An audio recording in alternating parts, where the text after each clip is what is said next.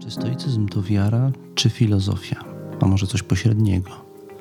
Czy żeby praktykować stoicyzm, żeby dążyć w życiu do szczęścia i spełnienia, powinniśmy coś przyjąć na wiarę, czy może możemy kierować się samym rozumem? Dzień dobry, witam bardzo serdecznie w kolejnym odcinku podcastu ze stoickim spokojem, w którym będę próbował udzielić odpowiedzi na te pytania, a pomaga mi w tym gość, którego zaprosiłem do rozmowy. Jest nim kalifornijski stoik Eric Wigard. Jest to wykładowca jedynego chyba na świecie stoickiego koledżu, który sam wiele lat temu założył. Jest to też osoba, która podjęła się próby e, zarejestrowania w Stanach Zjednoczonych stoicyzmu jako oficjalnej religii. O losy tego projektu zamierzam go zapytać w dzisiejszej rozmowie, do wysłuchania której oraz całego dzisiejszego odcinka niniejszym bardzo serdecznie zapraszam.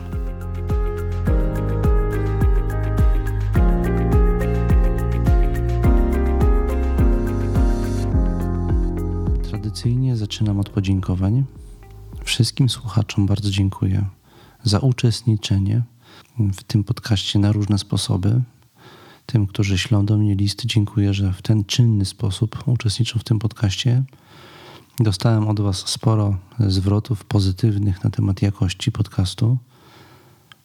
Poinformowałem e, ostatnio, że poprzedni odcinek był pierwszym, który był nagrywany przy pomocy nowej konsoli Rodecaster Pro. Jest to konsola, którą zakupiłem dzięki datkom patronów na platformie Patronite, więc bardzo się cieszę, że słychać efekt. I jeszcze raz bardzo dziękuję wszystkim patronom. Z tego grona w szczególności dziękuję tej grupie patronów, którzy mają status przyjaciół i teraz szybko ich wymienię. Jest to pan Sławomir Franus, pan Rafał Myrcik, pan Bartłomiej Mazur, pani Kamila Reiter, Mateusz Siwerski, Bartosz Szarowar, Łukasz Mandzyn, Ludwik Sinica, Maciej Gracz i Leszek Para. Bardzo Wam wszystkim dziękuję za hojne wspieranie tego podcastu i uczestniczenie w ten sposób w jego produkcji. Tym zakończę podziękowania i przejdę do części drugiej, wstępnej tego odcinka, w której opowiem o scenach z życia stoickiego.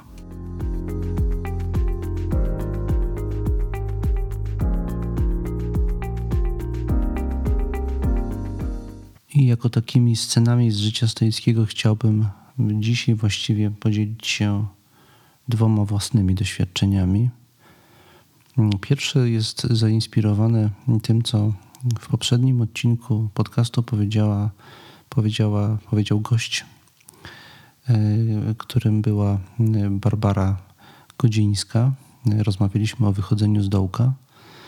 Barbara mu powiedziała wówczas o artoterapii, o tym, żeby w tych codziennych, trudnych doświadczeniach, jakie niesie życie, które sprawia, że czasami jest nam gorzej, mm, szukać ukojenia czy takiego bodźca do przezwyciężenia gorszego nastroju w sztuce, w doświadczeniach i doznaniach, jakie niesie nam właśnie obecność sztuki w naszym życiu. Chciałem się w związku z tym zwierzyć. To jest scena, moja własna scena życia stoickiego, wewnętrzna, że ja jestem od bardzo wielu lat, odkąd pamiętam właściwie, niezmordowanym melomanem. Zawsze słuchałem muzyki. Muzyka zawsze była w moim życiu bardzo żywo obecna. Mam świadomość, że wiele lat temu, zanim zostałem stoikiem, często używałem muzyki, żeby siebie pobudzać też czy wybudzać z czegoś. Jednak także już jako stoik kontynuowałem to doświadczenie jako pewnego rodzaju duchowy eksperyment częściowo, gdyż ja mam specjalny system słuchania muzyki, który pozwala mi eksperymentować z doświadczeniem czy z uczuciem odraczania gratyfikacji. Ten system, ja nie będę go tutaj e, opowiadał w szczegółach, on jest bardzo złożony i dostarcza mi dużo złożonej satysfakcji, ale on polega między innymi na tym, że ja przesłuchuję sobie w pewien, w pewien systematyczny sposób kolejnych wybitnych wykonawców, zarówno współczesnych, jak i klasycznych, zarówno jazzowych, free, free jazzowych, freestyle'owych, jak i bardziej popularnych. Na przykład niedawno zacząłem od początku przesłuchiwać wszystkie płyty takiego kanadyjskiego zespołu Rush. System polega na tym, że przez określony okres czasu, z 2-3 miesiące, słucham jednej płyty, co mniej więcej tydzień, dwa, mm, naprzemiennie z innymi płytami innych wykonawców. Na przykład po, mogę powiedzieć, jednym z takich moich wielkich odkryć mm, było odkrycie dwóch mm, freestyle'owych, jazzowych, współczesnych muzyków. Jeden to jest Bill Orkut, gitarzysta, który eksperymentuje z muzyką atonalną, y, graną na różnych rodzajach gitar.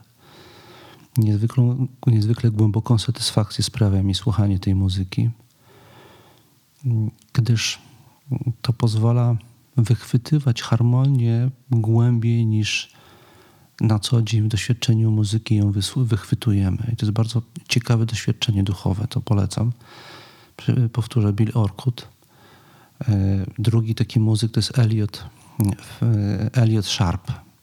Też e, freestyle'owy muzyk, który używa dużo większej gamy instrumentów niż Bill Orkut i też daje podobne doświadczenie. Eksperymentujemy tutaj z, z odraczaniem gratyfikacji, ale nie o tym chciałem powiedzieć.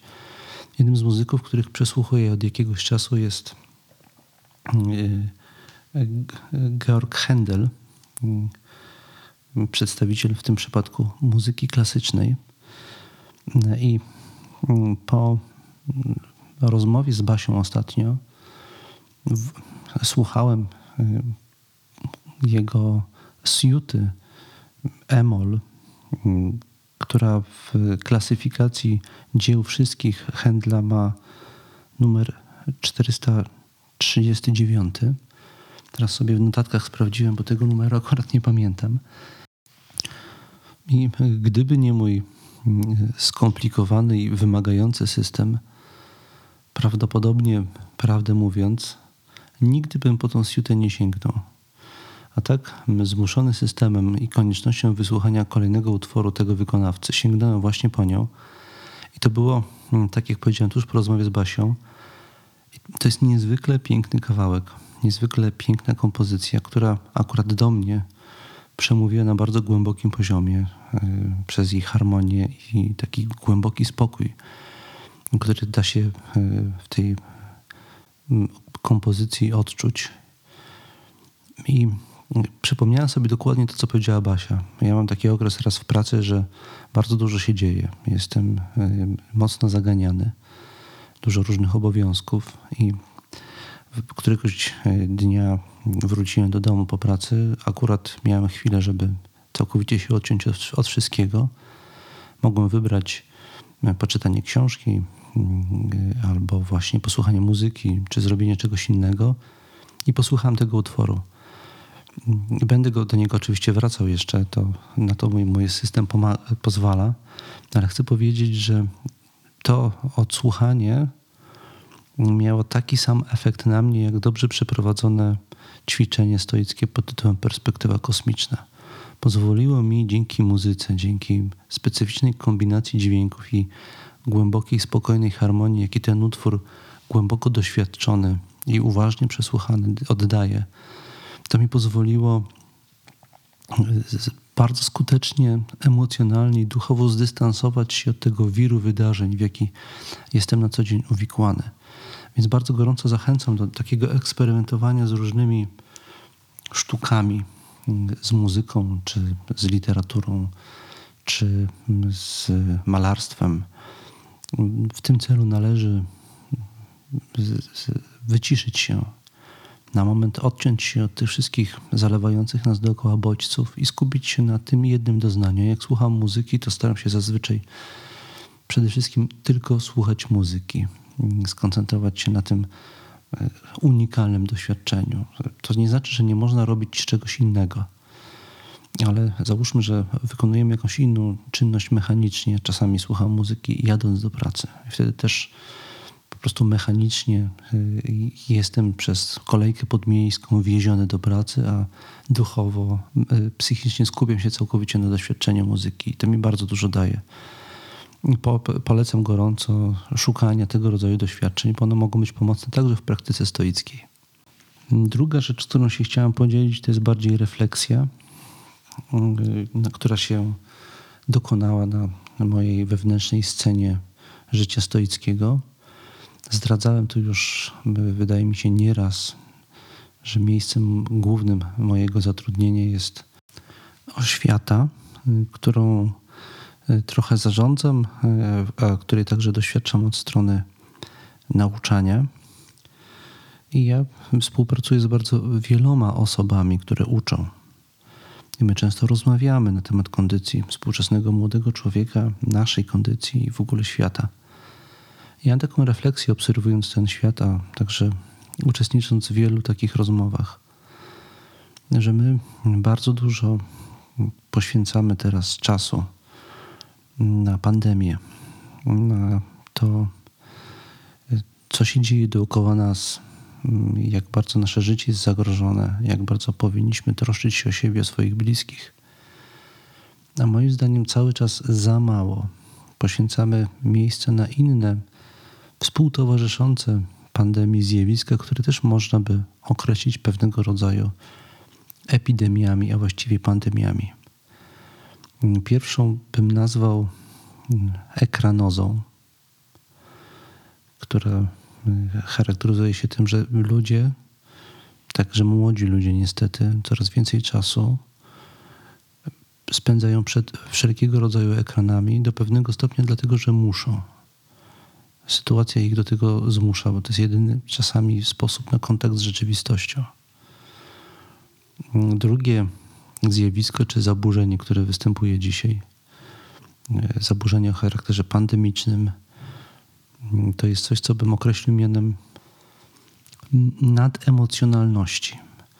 Wydaje mi się, że charakter współczesnego życia sprawia, że ludzie są coraz wrażliwsi emocjonalnie. Wiele współczesnych badań to potwierdza. Jesteśmy coraz kruchsi, coraz wrażliwsi emocjonalnie, coraz łatwiej nas wyprowadzić z równowagi, coraz łatwiej udaje się okolicznościom życia i innym ludziom sprawić, że popadamy w skrajne, bardzo destrukcyjne dla nas i dla naszego otoczenia emocje. I to się dzieje na wielką skalę, to się dzieje cały czas. Skutki uboczne połączenia tych dwóch mm, pandemii są straszne. E, I wydaje mi się, że ofiary ich są większe i bardziej dotkliwe niż ofiary pandemii. Żeby zobrazować to, co mam na myśli, użyję metafory. Otóż e, ekranoza, o której tutaj mówię, jest tym dla naszego mózgu, czym osteoporoza dla kości. Tym dla naszej duchowości jest nademocjonalizm, czym gorączka, przewlekła gorączka dla naszego organizmu fizycznego. Razem one sprawiają, że ludzie dużo łatwiej popadają na depresję, zapadają na depresję, która ma nierzadko straszne konsekwencje. E, łatwiej się rozpadają związki, bo ludziom w stanie silnych emocji dużo ciężej utrzymać te związki. Panuje dzisiaj takie określenie rozwody pandemiczne, ale to nie pandemia wywołała rozwody. To e, rozwody wywołało to, że ludzie są zamknięci w domach E, i w tym zamknięciu nie radzą sobie ze swoimi emocjami. Mm, zaczynają siebie, na siebie napadać. E, I też y, to prowadzi tę naszą nadpobudliwość emocjonalna do straszliwych podziałów społecznych, których doświadczamy bardzo dodatkowo także w Polsce, które utrudniają nam na co dzień życie. Więc y, podsumowując tą moją refleksję wypływającą z mojej osobistej sceny życia stoickiego, no, chciałbym powiedzieć, że Y, oprócz tego, że powinniśmy dbać o swoje zdrowie, nosić maseczki, także powinniśmy dbać o siebie i swoich bliskich w, zakresie nieustannego przebywania przed ekranami. Spróbujcie robić coś innego i też o bliskich się pod tym kątem zatroszczcie. Ale także powinniśmy troszczyć się o swoje emocje, zakładać na nie innego rodzaju maseczki, maseczki w postaci refleksyjności.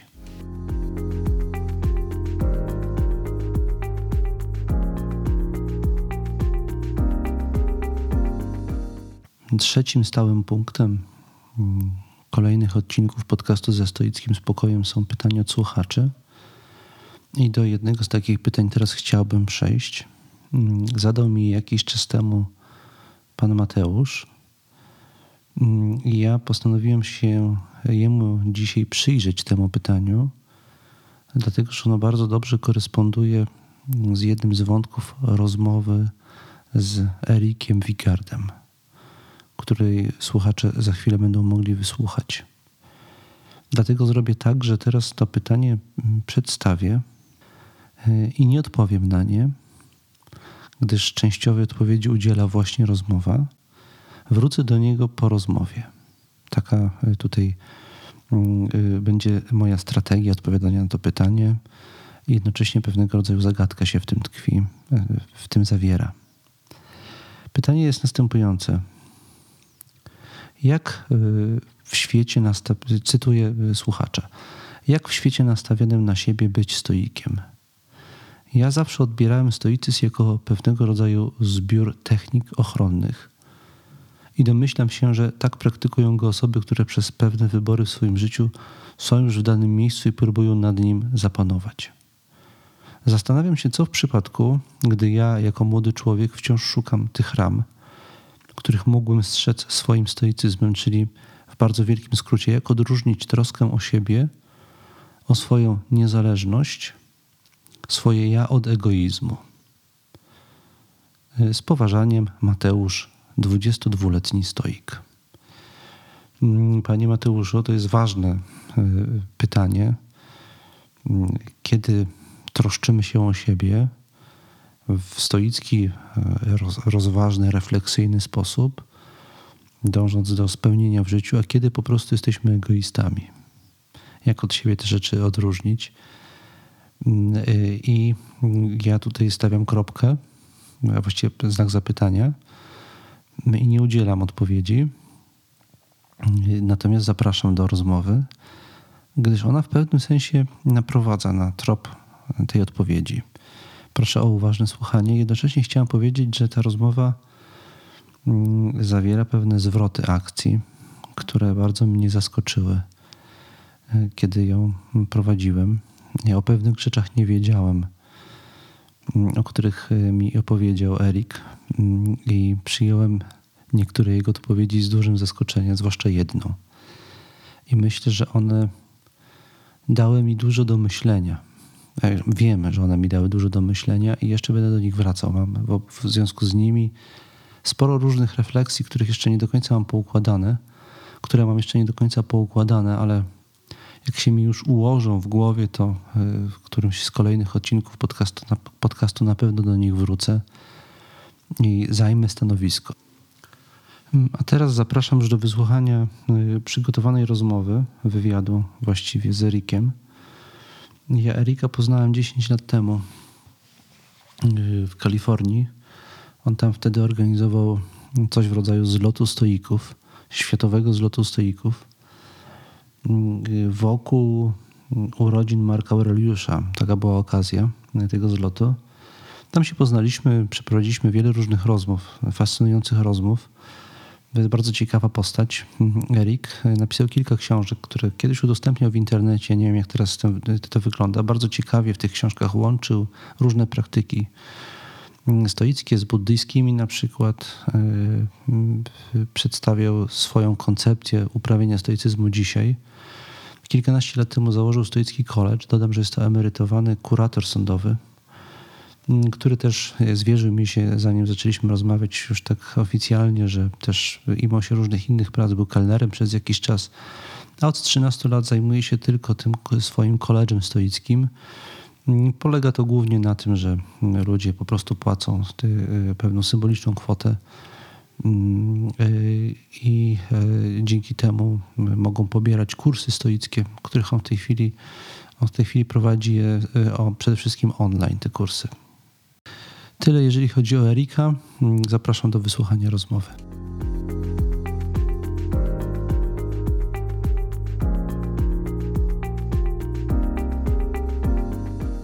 I'm very honored uh, to have a privilege to talk with uh, Eric Wigard.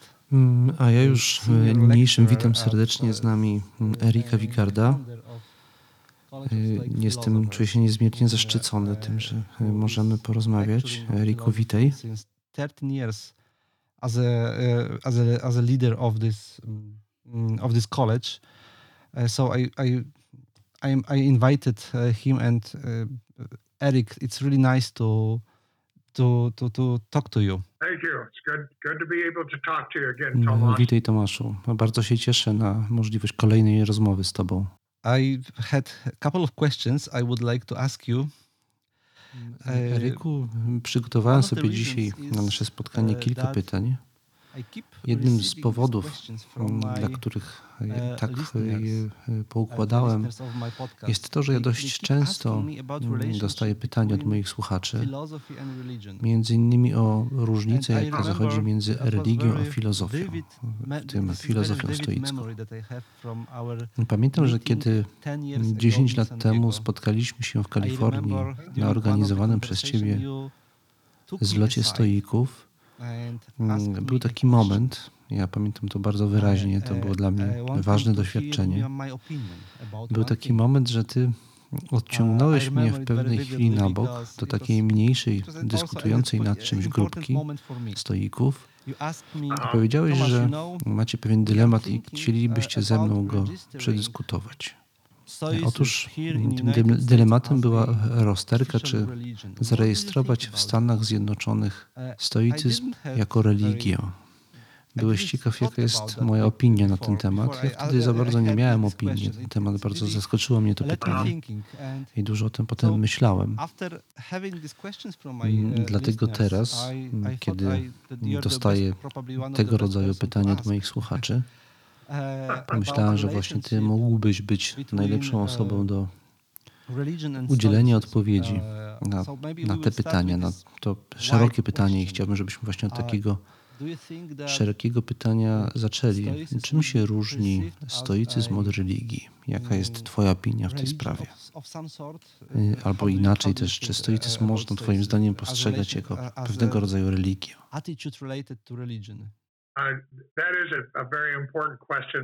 To? Uh, To bardzo ważne pytanie, uh, mm, gdyż wielu ludzi patrzy na stoicyzm jako ways sztukę życia, a więc na coś Um, y, podobnego do tego, co oferuje religia. Wydaje mi się, że trudność mm, bierze się tutaj z tego, że bardzo ciężko jest określić, czym dokładnie jest religia. Y, Mamy więc problem z definicją tego terminu. Myślę, że stoicyzm pod wieloma względami może sprawiać wrażenie religii, ale jest to religia w zupełnie innym sensie niż na, na, na przykład wiara Abrahama, to w co wierzą chrześcijanie, Żydzi, muzułmanie. God W tych wierzeniach przyjmuje się istnienie Boga, który jest zewnętrzny w stosunku do świata i mm, kieruje tym światem z zewnątrz, e, podczas gdy my, stoicy, wierzymy w Boga wewnętrznego, co zakłada zupełnie inną relację, gdyż my podporządkowujemy się głosowi rozumu i filozofii, podczas gdy oni on słuchają. Słowa Bożego. I na tej podstawie podejmują decyzje na temat tego, jak żyć. Podczas gdy w filozofii decyzje na temat tego, jak żyć, podejmujemy na podstawie tego, jak rozumiemy naturę kosmosu. Można więc powiedzieć, że chodzi tu o różnicę między deizmem a teizmem, gdzie w teizmie mamy do czynienia z boskim objawieniem, podczas gdy w teizmie mamy do czynienia przede wszystkim z rozumowaniem. Można powiedzieć, że mamy mm, coś w rodzaju filozoficznego Boga. I trzeba tutaj przy okazji dodać, że e, mamy w tej chwili na świecie dwa rodzaje, dwa bardzo różne rodzaje stoików. Po pierwsze mamy nowoczesnych stoików, z których większość jest zasadniczo ateistami. Nie- mają zbyt wielkiego szacunku do stoickiej fizyki czy logiki. Mm, Uważają, że to jest e, z grubsza rzecz biorąc strata czasu. I są zainteresowani głównie stoicką etyką. I nie wierzą też w tradycyjny stoicki koncept Boga. W starożytności ten koncept wywodził się z przekonania, że to, co e, święte, jest świadome i jednocześnie opiekuńcze. E, Współcześni nowocześni stoicy odrzucają to wyobrażenie, uważając, że świat jest przede wszystkim proces o charakterze wegetatywnym, całkowicie pozbawiony boskiego pierwiastka. E, My natomiast wierzymy, że natura jest świadoma, opatrznościowa. mm, i że w gruncie rzeczy natura to Bóg. E, Zatem kosmos, taki jakiego znamy, jest boską istotą, co oznacza, że wszystko, włącznie ze mną i z Tobą, jest częścią tego Boga. E, O to więc rozbija się pytanie o to, czy stoicyzm jest religią, czy nie jest religią. On jest religią, jeżeli zaakceptujesz ten koncept, koncept istnienia boskiej istoty, ale to nie jest religia w znaczeniu e, abrahamowym.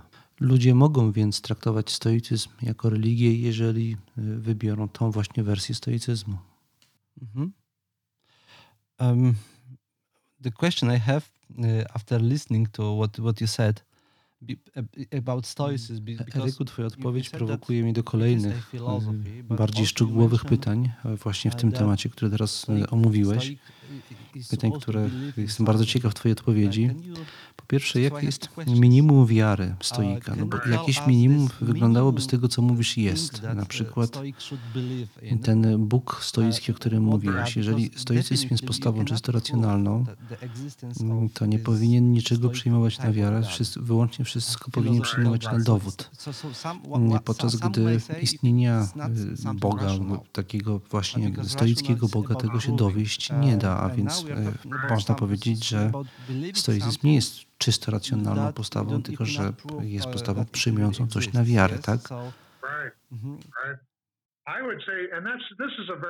question. Uh, To bardzo ważne pytanie. Czy stoik powinien w coś wierzyć, w coś, co przekracza mm, czysto racjonalne rozumowanie? Odpowiedź zależy od tego, czego jednostka chce. Jeżeli chcesz posiąść szlachetny charakter, jeżeli chcesz stać się zasadniczo dobrą osobą, albo jak to ujął Marek Aureliusz, jeżeli chcesz być dobrą osobą, to nie studiuj na czym to polega, tylko po prostu zostań dobrą osobą. Jeżeli zatem wierzysz, że e, warto jest posiąść szlachetny charakter, warto jest zbudować szlachetny charakter, zostać naprawdę wyjątkową osobą, to my wierzymy, że najlepszym sposobem na uzyskanie tego jest realizowanie cnót kardynalnych, czyli mądrości, sprawiedliwości, odwagi i sofrozyny. Ten ostatni termin z greki na łacinę tłumaczony był jako decorum.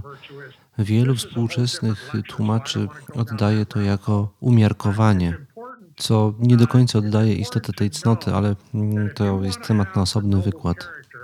I nie chciałbym w to teraz tutaj głębiej wchodzić. To co ważne, że e, jeżeli naprawdę chcesz mieć szlachetny charakter, jeżeli chcesz mieć dobre życie, i to bez względu na to, co ci się w życiu przydarzy, czy jesteś bogaty, czy biedny, zdrowy, czy chory, bez względu na to, jakie jest twoje życiowe położenie. Jeżeli chcesz mieć możliwie najlepsze życie, wierzymy w to, że żeby to osiągnąć, najlepszym sposobem jest pielęgnowanie czterech cnót kardynalnych. I to jest zasadniczo ten fundament, w który y, stoik wierzy. I jest jeszcze jedna rzecz, oczywiście, która pomaga to zdefiniować. Można powiedzieć, że jest to stoickie motto powtarzane y, co najmniej od czasów Zenona, Scition. Jest, y, to, to motto jest mm, wyrażane na wiele sposobów, ale zasadniczo ono głosi, że należy żyć w zgodzie z naturą, należy żyć w harmonii z naturą. A ponieważ wierzymy, że natura to Bóg, boski wymiar w kosmosie, to kiedy żyjemy w zgodzie z naturą, to żyjemy w zgodzie z tym boskim wymiarem. My Wszyscy jesteśmy częścią tego wymiaru i można powiedzieć, że wszyscy zmierzamy w tą samą stronę i właśnie ten kosmiczny wymiar obdarzył nas rozumem, y, dzięki któremu rozpoznajemy, że najwłaściwszą drogą, najwłaściwszym sposobem osiągnięcia szczęścia w życiu jest realizowanie cnót kardynalnych. Uh, so, according to uh, my understanding of of of Stoicism, Z, tego, co Mm, mówisz, wynika, że stoicy wierzyli w pewnego rodzaju naturę, ale o ile ja rozumiem mm, stoików, y, not oni nie mieli na myśli pod tym pojęciem natury, przyrody, tego samego co my. Y, O ile my przez naturę rozumiemy życie organiczne, organiczną organic część uniwersum naszego, o tyle dla stoików natura była czymś znacznie więcej. E, Także zawierała tą część nieorganiczną świata. Czy zgodzisz się z tym? Mm, Tak, tak, zgadza się. To część tego przekonania. Natura jest wszystkim. Na przykład know jako planeta. Wierzymy w to, że ona jest manifestacją Boga jako całość. To znaczy zarówno jej część organiczna, jak, i nieorganiczna. Ciekawe jest też to, że wielu stoików właściwie wierzy w panpsychizm. Panpsychizm jest to idea, zgodnie z którą wszystko jest świadome. Antyczni stoicy nie doszli, ściśle rzecz biorąc, do tego punktu, ale to zasadniczo idea bardzo podobna do tej, w którą, w którą wierzyli. Jeżeli y, wszystko jest świadome, to także na przykład kamień ma swoją świadomość. A jeżeli dodamy do tego, że Bóg to świadomość, to zyskujemy w ten sposób dobre wytłumaczenie stoickiej pneumy i innych idei stoickiej fizyki oraz kosmologii, zgodnie z którą boska inteligencja przenika wszystkie rzeczy. I właśnie tą boską inteligencję możemy dzisiaj nazywać świadomością i my wszyscy jesteśmy jej częścią. Uh, uh, the intelligence of the divine pervades all things. And that's essentially the intelligence of God. We believe today we could call consciousness, and we all have part of that. We're all we're all attached to all of that. S- So to, to finish this, this, Mm, this, Żeby zakończyć I część naszej rozmowy, mam jeszcze jedno dodatkowe pytanie. Mm, register, Powiedz, y, czy uh, udało Ci się z powodzeniem zarejestrować stoicyzm jako religię w Stanach Zjednoczonych? We did. We actually Zrobiliśmy, zrobiliśmy to naprawdę. Założyliśmy grupę. in 2014, To się zaczęło w roku and we were 2014 i zarejestrowaliśmy stoicyzm jako religię. Mieliśmy mnóstwo dyskusji, nastąpił bardzo duży rozwój. Okay, so it, is connected to my Mm, Twoja odpowiedź łączy się trochę z moim następnym pytaniem. O ile pamiętam, kiedy się spotkaliśmy 10 lat temu, byłeś e, swego rodzaju liderem lokalnej stoickiej wspólnoty.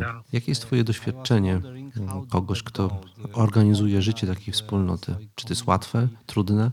Jakie jest też Twoje doświadczenie w organizacji życia stoickiej wspólnoty, która zaczyna mieć charakter religijny po tym, jak już zarejestrowaliście stoicyzm jako religię w Stanach Zjednoczonych. Jak to y, y, potem się rozwijało? Opowiedz trochę o tym, poproszę. Uh, Mm, Po pierwsze, chciałbym wyraźnie odróżnić wspólnotę z San Diego community od tej uh, y, drugiej wspólnoty religijnej. uh, Mm, W tej pierwszej wspólnocie w San Diego większość ludzi w ogóle y, się nie interesowało religią. Generalnie to była taka organizacja dla ludzi, którzy się spotykali i rozmawiali. Spotykaliśmy się i rozmawialiśmy o filozofii stoickiej. Zaczęło się od takiego portalu meetup.com? To międzynarodowa e, platforma, za pośrednictwem której można się zorganizować i urządzać spotkania. Tak jak powiedziałem, to nazywa się meetup.com i e, pozwala zorganizować e-maile ludzi i dzięki temu ułatwić organizację spotkań. Na różnych etapach mieliśmy mniej więcej do 10 członków, 7-10. I tylko dwóch czy e, dwoje czy troje z nich regularnie pojawiało się na spotkaniach. Mm, Ostatecznie zostało nas dwóch, e, dwóch facetów. E, Jeden, który był zdecydowanym ateistą i ja, który jestem raczej wierzący, przyjmujący tradycyjny stoicki obraz Boga. Mo, można więc powiedzieć, że zostało e, dwóch stoików, e, których drogi się rozeszły. Tak, e, i w pewnym momencie już po prostu byłem zmęczony. Doszliśmy do takiego punktu, w którym powiedzieliśmy sobie już wszystko, co mieliśmy sobie do powiedzenia. Co jakiś czas pojawił się jeszcze ktoś trzeci, ale mm, po jakimś czasie już sam przestałem się spotykać i to się po prostu rozwiązało. Mm, Wydaje mi się, że od wielu lat e, nie było już e, żadnego stoickiego spotkania w San Diego. So, so why is that that tough to organize uh, Stoic community? What, do you think? Mm, Nie wiem. E, Wydaje mi się, że większość ludzi po prostu woli zostać w domu i oglądać telewizję. I tak spędzają wolny czas. e, Wolą to niż iść gdzieś i rozmawiać o filozofii. Other Jednak z drugiej strony, mm, patrząc na to doświadczenie z drugiej strony, mm, e, jesteś teach wykładowcą teacher koledżu stoickich filozofów uh, mm, i since 10 wy- years. wykładasz w nim od Before we 13 started lat. Przed naszą rozmową zdradziłeś mi, że na przestrzeni tych lat students, uh, mieliście już Mm, kilkaset, kilkanaście setek studentów, mm, e, którzy pobierali edukację w tym koledżu. Mm, To by znaczyło, że nie wszyscy ludzie to współcześnie wolą po prostu siedzieć w domu przed telewizorami. Niektórzy mm, chętnie przychodzą na Twoje wykłady, żeby dowiedzieć się czegoś o stoicyzmie. To nie do końca jest tak bardzo różne, bo cały czas właściwie można zostać w domu.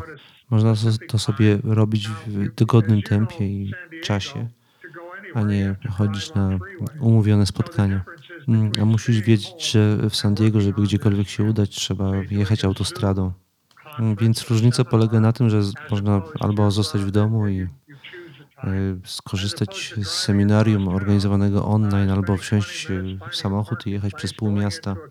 E, Potem e, przez 20 minut e, szukać miejsca do zaparkowania, potem iść do kawiarni, w której się siedzi i dyskutuje o filozofii. Będę z Tobą szczery. Współpracuję z różnymi stoikami od 25 I'm lat. Większość stoików to nie są zbyt społeczni ludzie. Taka jest po prostu prawda. Oni po prostu nie są społeczni. Sto- Stoicy nie należą do osób, które po prostu lubią wyjść z domu i się uspołeczniać, spotykać z innymi. Oni raczej wolą zostać w domu i poczytać książkę. Naprawdę bardzo ciężko jest wyciągnąć stoików z domów i skłonić do spotykania się ze sobą. To bardzo trudne. Walczyłem z tym przez 25 lat. Czy nie wydaje ci się, że jest to jednak jakaś konsekwencja filozofii stoickiej, która ma bardzo indywidualistyczny charakter?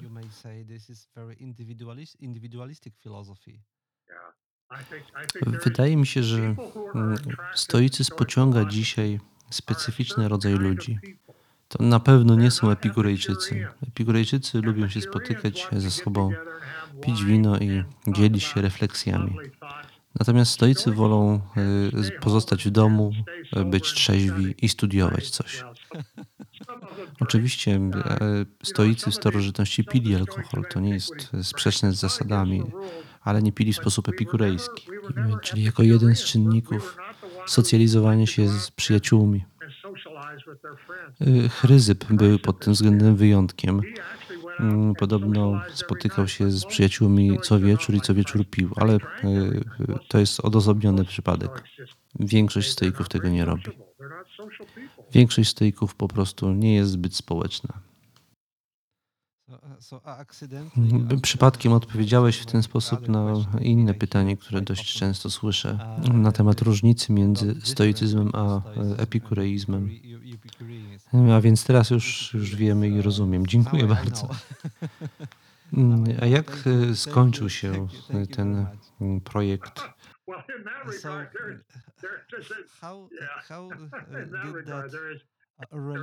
Stoickiej religii. Dlaczego to ten proces, ten projekt został zakończony? uh,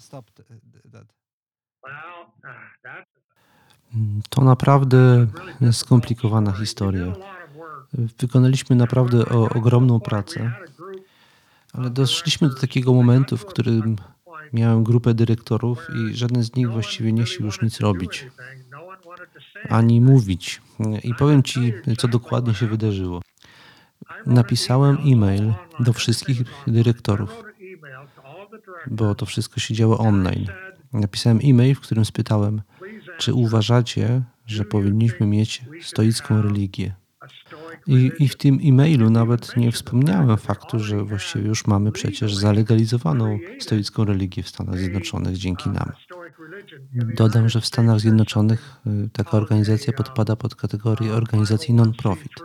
A więc, y, kiedy zadawałem to pytanie w mailu, mieliśmy już zalegalizowaną organiza- religijną organizację non-profit. I to właśnie w Stanach Zjednoczonych oznacza mieć religię, to znaczy, że można na przykład przyjmować da- datki. Wydatki odliczane są od podatku.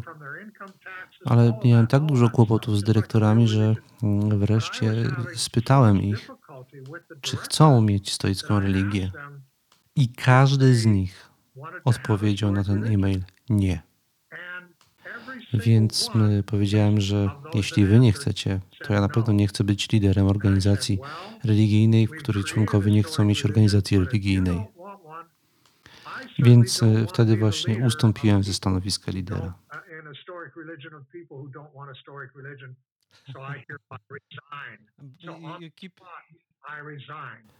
Wspominałeś kilka razy dyrektorów, że rozmawiałeś o tym ze swoimi dyrektorami.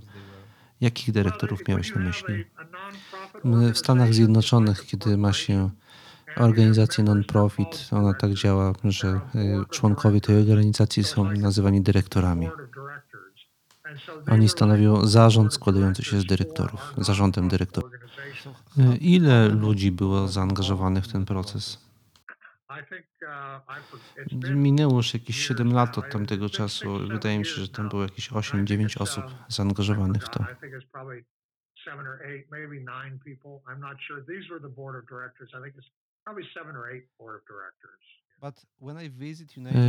czy kiedy teraz przy, bym przyjechał do Stanów Zjednoczonych i był spytano o religię, czy zgodnie z prawem mógłbym w związku z tym powiedzieć, że jestem stoikiem i to byłoby legalne? It lasted, the organization O ile się orientuję, organizacja jeszcze istniała przez jakiś rok po moim odejściu. Mieli nowego przewodniczącego zarządu, mm, a potem y, to zostało rozwiązane i już nie istnieje. Y, Wiem też, że in- jesteś współtwórcą uh, Stoic Registry, y, strony, uh, za pośrednictwem której można się zarejestrować jako stoik, to, która służy jako narzędzie zliczania stoików na świecie, tak? Na platformie Stoic Registry mamy zarejestrowane 3545 albo 47, nie pamiętam dokładnie. Na pewno jest ich tam zarejestrowanych ponad 3,5 tysiąca. Warto wspomnieć, że historia tego projektu jest taka, że teraz w maju y, będzie on miał już 25 lat. Kiedy go zaczęliśmy, na początku nie było nikogo. Zacząłem i byłem sam. To zajęło 10 lat, żeby zgromadzić 100 członków y, tego rejestru. A potem y, to nagle eksplodowało, także ponad 10 lat temu było 100 członków zarejestrowanych, a teraz mamy ponad 3,5 tysiąca. Jeśli jednak pytasz o to, ilu y, stoików jest w tej chwili na świecie, to sądzę, że Stoic Registry nie oddaje tak naprawdę właściwej liczby.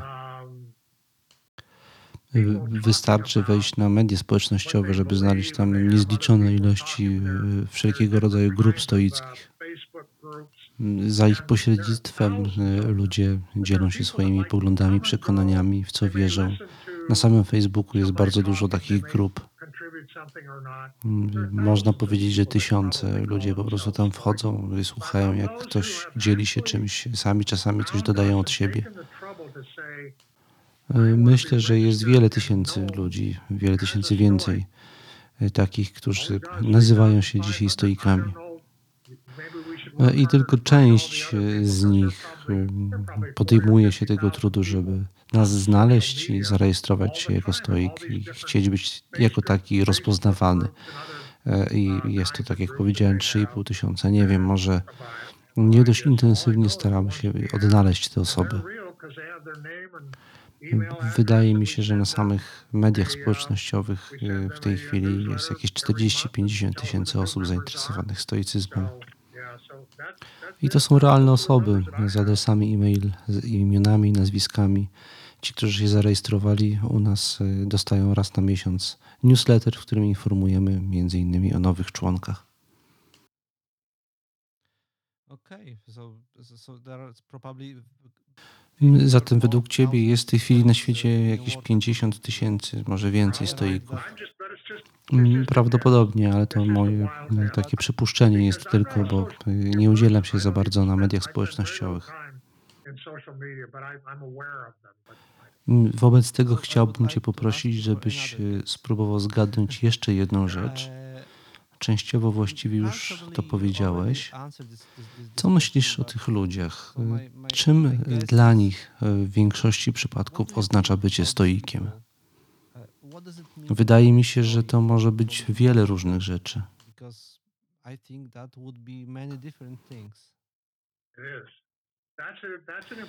Mm, To ważne pytanie. Jeżeli chodzi o Stoic Registry, my nie definiujemy, co to znaczy, że ktoś jest stoikiem. My w efekcie y, uzyskujemy y, coś, co można nazwać szerokim wachlarzem. Y, Mamy więc bardzo różne rodzaje ludzi. Mamy ateistów, mamy agnost- agnostyków, mamy osoby wierzące, w tym także ortodoksyjnych Żydów. Każdy z nich może powiedzieć, że jest także stoikiem. Jeden z wczesnych stoików tego rejestru był kapłanem prezbiteriańskiego kościoła w Austin, Texas. I on uważał się także za stoika.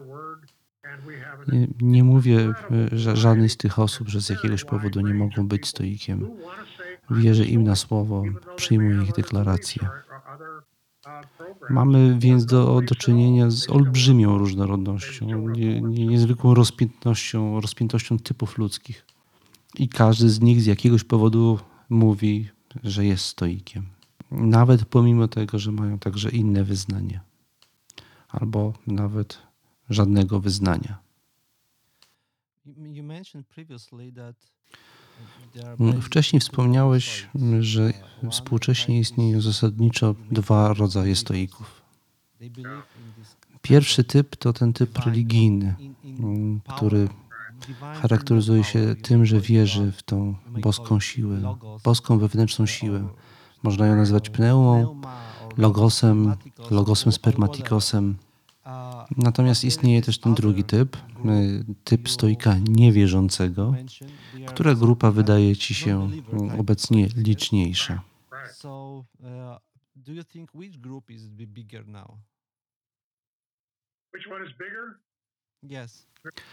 Y, Która grupa jest większa? Wydaje mi się, że mm, grupa nowoczesnych stoików, nazywają się Modern Stoics, są więksi i lepiej zorganizowani.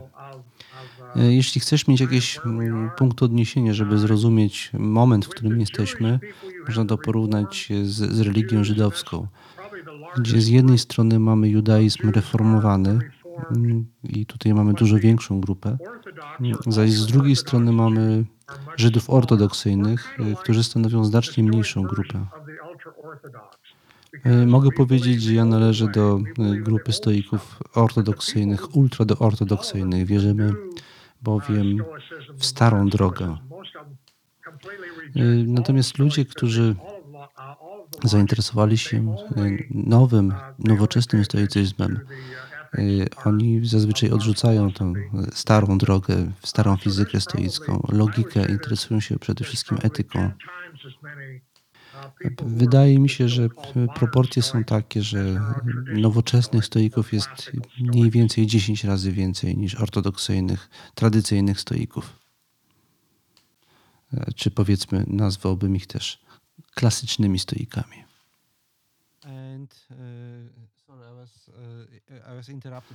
Rozumiem, że Donalda Robertsona zaliczysz do, tych, do grupy tych nowoczesnych stoików. Robertson uh, is a modern one, yes. Right. Yeah, he's part of that group. Yep. And Ryan and Ryan Holiday. Mm, I Ryana Holiday'a też, tak? Mm, Tak, y, on też należy y, do tych nowoczesnych stoików. Tak, on też. Ale, in o, ale obaj są też zarejestrowani w Stoic Registry. Wielu z nich, y, wielu z, przedstawicieli nowoczesnego stoicyzmu jest jednocześnie zarejestrowanych w Stoic Registry. My przyjmujemy wszystkich. wszystkich. Massimo Pigliucci jest też ważną postacią w grupie nowoczesnych stoików. On, y, można powiedzieć, zalicza się mm, do y, kategorii rozzłoszczonych ateistów. Y, Nie ma w ogóle żadnej tolerancji i cierpliwości do tego nonsensu, jakim jest Bóg. Jest rozzłoszczonym ateistą, ale jest jednocześnie członkiem Stoic Registry. Mm, Ale to jest dla nas istotne. Można powiedzieć, że przyjmujemy ludzi, którzy są najbardziej zaangażowani.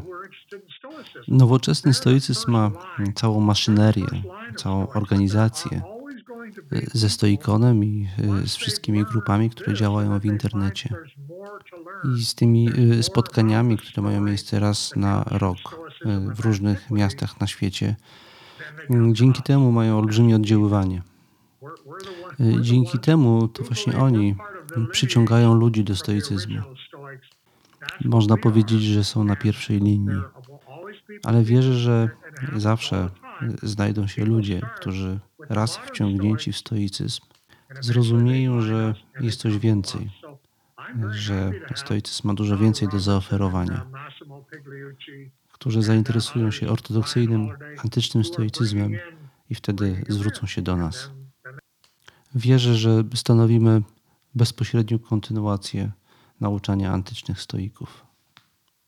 No I to bardzo często y, mi się zdarza, że ludzie zaczynają od y, nowoczesnego stoicyzmu, a ostatecznie znajdują drogę do nas.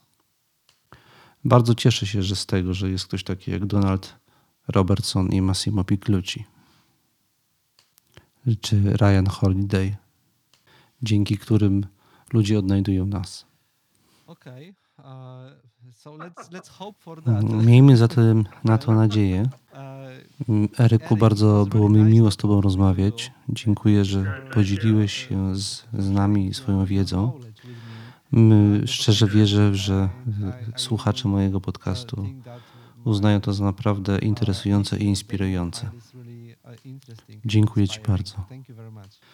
Dobrze się z Tobą rozmawiało, Tomasz. Mam nadzieję, że jeszcze będziemy mieli kiedyś okazję porozmawiać. Dawno się nie widzieliśmy. Wciąż wyglądasz tak samo przystojnie. Bardzo dziękuję za rozmowę. Dziękuję Ci bardzo jeszcze raz. Ty też w ogóle się nie zmieniłeś.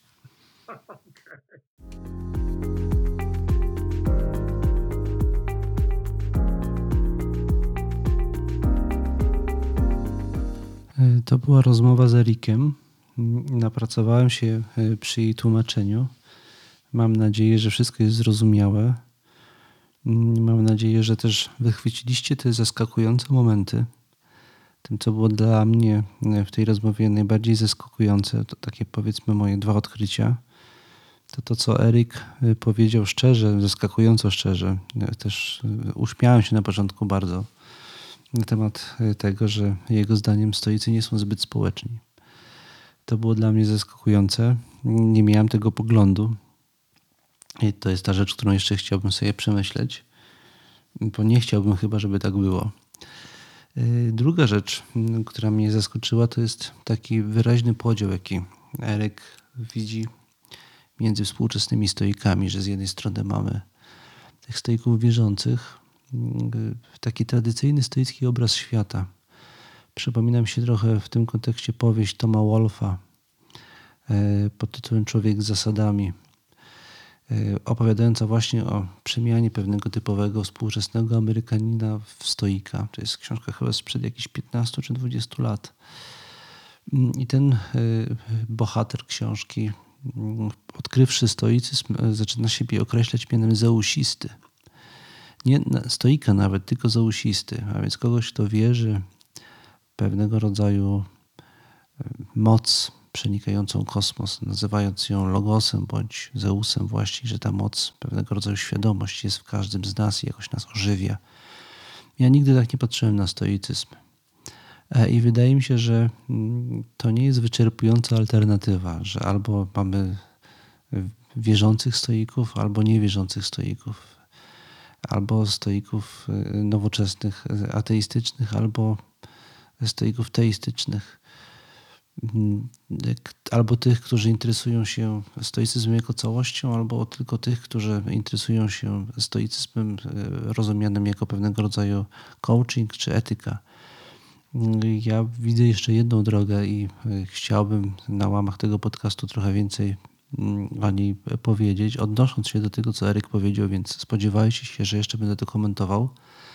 Tą trzecią drogę na swój własny użytek po rozmowie z Erikiem, zastanawiając się nad tym, co powiedział, nazywam stoicyzmem. Uważam, że istnieje możliwość ugruntowania, głębokiego ugruntowania stoicyzmu na ponownym, bardzo poważnym i wszechstronnym przemyśleniu teorii wartości. Takiej teorii wartości, która gdzieś wywodzi się ze stoickich pierwotnych intuicji, ale która uwzględnia nowoczesny sposób myślenia o wartościach. Ja mam pomysł, jak to zrobić. Pracuję nad książką na ten temat, ale jeszcze dużo przede mną, żeby to domknąć.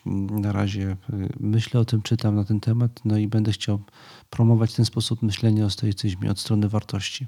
Nie od strony coachingu, y, takiej autopsychoterapii, nie od strony wiary w Boga, wewnętrznego, filozoficznego Boga, który jakoś jest świadomy, świadomością i przenika wszystko.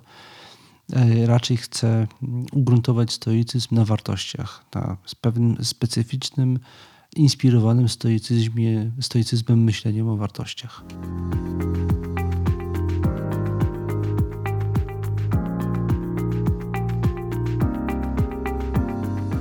Obiecałem też, że odpowiem na pytanie Mateusza, więc może na koniec e, spróbuję to zrobić.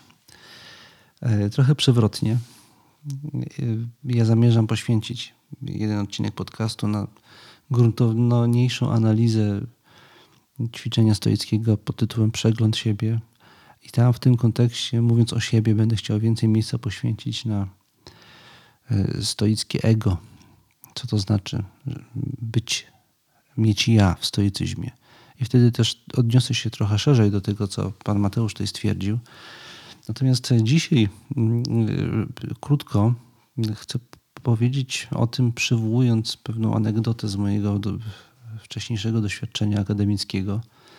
Kiedyś uczestniczyłem w konferencji poświęconej Henrykowi Rosenbergowi. To była moja pierwsza taka poważna fascynacja filozoficzna, ta postać. Henryk Elzenberg jest takim współczesnym e, polskim filozofem, który był pod dużym wpływem stoicyzmu. I on był czasami oskarżany o egoizm, o to, że, o to, że jest skoncentrowany wyłącznie na jednostce, na jakichś wewnętrznych przeżyciach. Ja pamiętam dyskusję podczas tej konferencji, ja zająłem stanowisko właśnie w, tej sporze, w tym sporze broniąc Elzenberga i zgodziliśmy się, że to nie jest egoizm, tylko autocentryzm. To jest trochę coś innego. I to mm, pozwala powiedzieć, że wielu typowych stoików y, są po prostu, to są po prostu osoby o introwertycznych cechach osobowości. Takich, którzy e, lubią myśleć, którzy w myśleniu upatrują przestrzeń samorealizacji w takim życiu wewnętrznym. To nie znaczy, że oni są egoistami, bo egoista to jest, egoista to jest ktoś, kto wykorzystuje innych do realizacji swoich celów. A autocentryk to nie jest ktoś, kto wykorzystuje innych. To jest ktoś, kto realizuje się po prostu mm, bardzo intensywnie w przestrzeni refleksyjnej. Nie sądzę, żeby to była jedyna opcja uprawiania stoicyzmu. To znaczy, nie chcę powiedzieć, że stoicyzm jest dla ekstrawertyków albo działaczy społecznych. Uważam, że działacze społeczni także y, mogą wykorzystywać stoicyzm, a nawet jest bardzo w dzisiejszych czasach przydatny, zwłaszcza zważywszy na to, co powiedziałem wcześniej, y, a mianowicie y, ta epidemia nademocjonalizmu, jaka nas otacza. Jeżeli jesteś zaangażowany społecznie, to na każdym kroku ten nademocjonalizm będzie utrudniał ci pracę. Najlepszym sposobem radzenia sobie z tym są różne techniki stoickie. Więc y, problem jest na pewno bardzo złożony. Wydaje mi się, że to, czego doświadczył Eryk mm, w tych trudnościach w zbudowaniu wspólnoty stoickiej, jest trochę mm, też konsekwencją specyfiki naszych czasów. Czytałem gdzieś o tym Petera Sloterdike, nie pamiętam w której książce o tym pisał, być może w Pogardzie Mas. Mm, tam mówi o tym doświadczeniu zagęszczenia. Żyjemy w świecie, w którym jest bardzo gęsto od relacji ludzkich.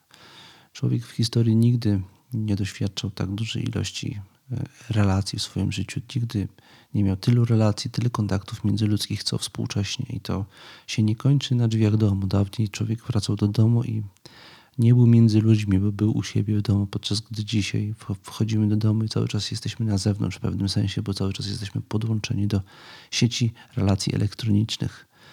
W efekcie bardzo często, bardzo ciężko jest być samemu, a właśnie bycie samemu e, jest e, niezbędny do tego, żeby pracować nad sobą, nad swoimi e, standardami, schematami poznawczymi, wartościami, myślami, reakcjami. To jest ta przestrzeń, w której stoik musi pracować, żeby być stoikiem.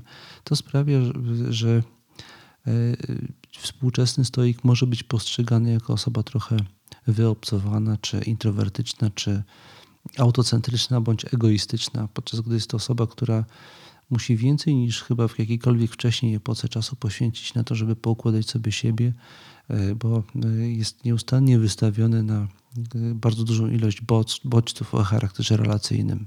Każdy taki bodziec w życiu stoickim wymaga jakiegoś przepracowania wewnętrznego i to jest po prostu trudne i złożone. Dzisiaj chyba trudniejsze niż kiedykolwiek wcześniej. To, co kiedyś było po prostu higieną psychiczną, mm, stoika, takim sposobem na uporządkowanie sobie siebie. Marek Aureliusz wchodził do, do, do namiotu i tam przybyło sam ze sobą. To dzisiaj zajmuje, wydaje mi się, przeciętnemu stoikowi więcej czasu. Dlatego to sprawia wrażenie e, pewnego rodzaju od, odizolowania się od innych. Takie jest moje wstępne przemyślenie. Być może będę miał jakieś jeszcze głębsze i dalsze przemyślenie. Na pewno się będę tym y, z Wami tutaj dzielił za uwagę dzisiaj.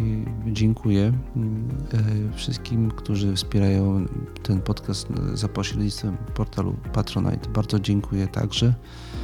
Jeżeli uważacie, że to, co tutaj można usłyszeć, jest cenne, wspierajcie nas. E, jest to dla nas bardzo ważne i miłe. Dziękuję bardzo za, za uwagę.